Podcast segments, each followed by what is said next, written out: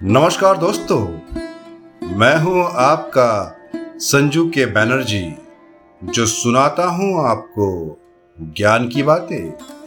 दोस्तों, मैं आपको आज बहुत ही उत्तम ज्ञान देने वाला हूँ।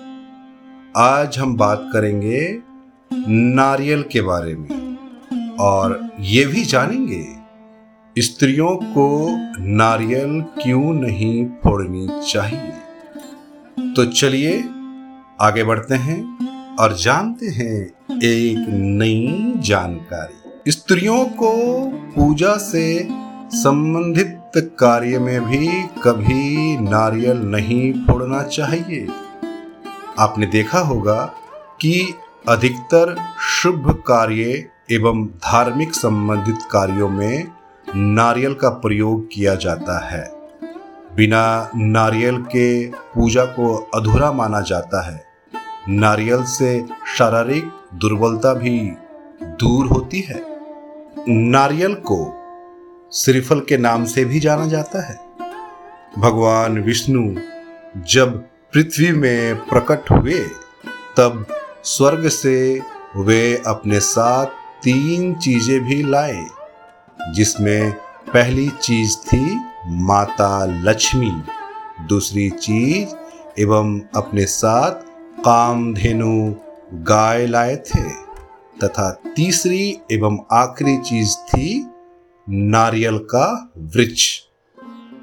क्योंकि ये भगवान विष्णु एवं माता लक्ष्मी का फल है, यही कारण है कि इसे श्रीफल के नाम से जाना जाता है।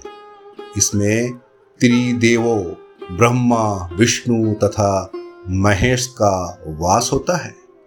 महादेव शिव को श्रीफल अर्थात नारियल अत्यंत प्रिय है तथा श्रीफल में स्थित तीन नेत्र भगवान शिव के त्रिनेत्रों को पदश्रित करते हैं।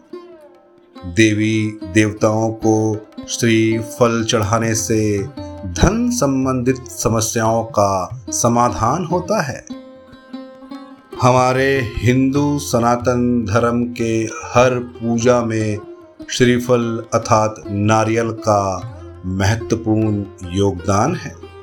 चाहे वो धर्म से संबंधित वैदिक कार्य हो या दैविक कार्य, कोई भी कार्य नारियल के बलिदान के बिना अधूरी मानी जाती है। परंतु ये भी एक तथ्य है कि स्त्रियों द्वारा नारियल को नहीं फोड़ा जा सकता, क्योंकि श्रीफल अर्थात नारियल एक बीज फल है, जो उत्पादन या प्रजनन का कारक है। श्रीफल प्रजनन क्षमता से जोड़ा गया है। स्त्रियों बीज रूपी में ही शिशु को जन्म देती है। यही कारण है कि स्त्रियों को बीज रूपी नारियल को नहीं फोड़ना चाहिए। ऐसा करना शास्त्रों में अशुभ माना गया है। देवी देवताओं की पूजा, साधना आदि के बाद केवल पुरुष द्वारा ही नारियल को फोड़ा जा सकता है। शनि की शांति हेतु भी नारियल के जल से महादेव शिव का रुद्ध अभिषेक करने का शास्त्रीय प्रावधान है। हमारे सनातन धर्म के अनुसार श्रीफल, शुभ सामर्थ्य शांति तथा उन्नति का सूचक माना जाता है। किसी व्यक्ति को सम्मान देने के लिए भी श्रीफल को शाल में लपेट के दिया जाता है। हमारे हिंदू समाज में ये परंपरा युगों से अब तक लगातार चली आ रही है कि किसी भी शुभ कार्य अथवा रीति रिवाजों में श्रीफल वितरण किया जाता है। जब विवाह सुनिश्चित हो जाए अथवा तिलक लगाने का कार्य हो तो भी श्रीफल भेंट किया जाता है। कन्या के विदाई के समय उनके माता पिता द्वारा अपनी पुत्री को धन के साथ श्रीफल दिया जाता है। श्रीफल कैलोरी से भरपूर होता है तथा इसकी तासीर ठंडी होती है। श्रीफल में अनेक पोषक तत्व विद्यमान होते हैं। श्रीफल के वृक्ष से जो रस निकलता है, उसे नीरा कहा जाता है।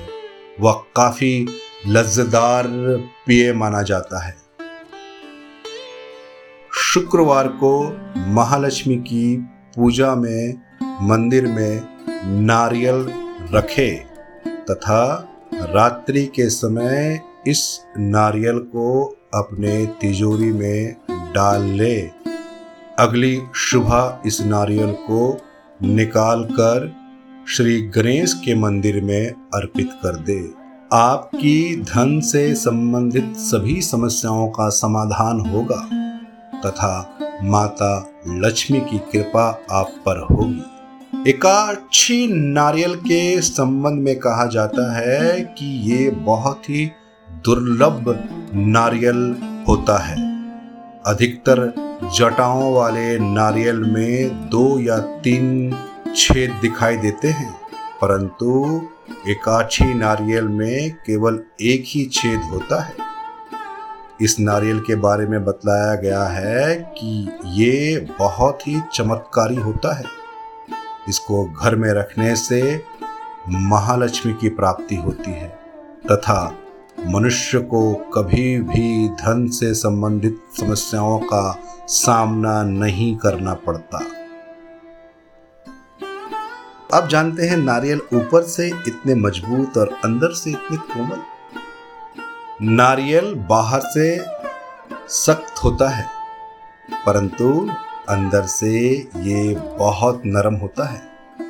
अतः हमें भी नारियल से सीख लेनी चाहिए, तथा इसी की तरह बाहर से कठोर होते हुए भी अंदर से नरम रहना चाहिए।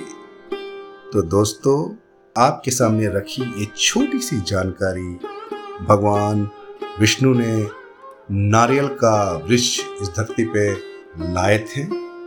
मैं कोई और नहीं, मैं आपका दोस्त संजू के बैनर्जी जो सुनाता हूँ आपको ज्ञान की बातें। तो दोस्तों, मैं जल्द लौटूँगा और आपके सामने एक और ज्ञान जल्द लेके आऊँगा। तब तक के लिए सुनते रहिए, जानते रहिए। मैं कोई और नहीं, आप ही का दोस्त संजू के बैनर्जी जो सुनाता हूँ आपको ज्ञान की बातें।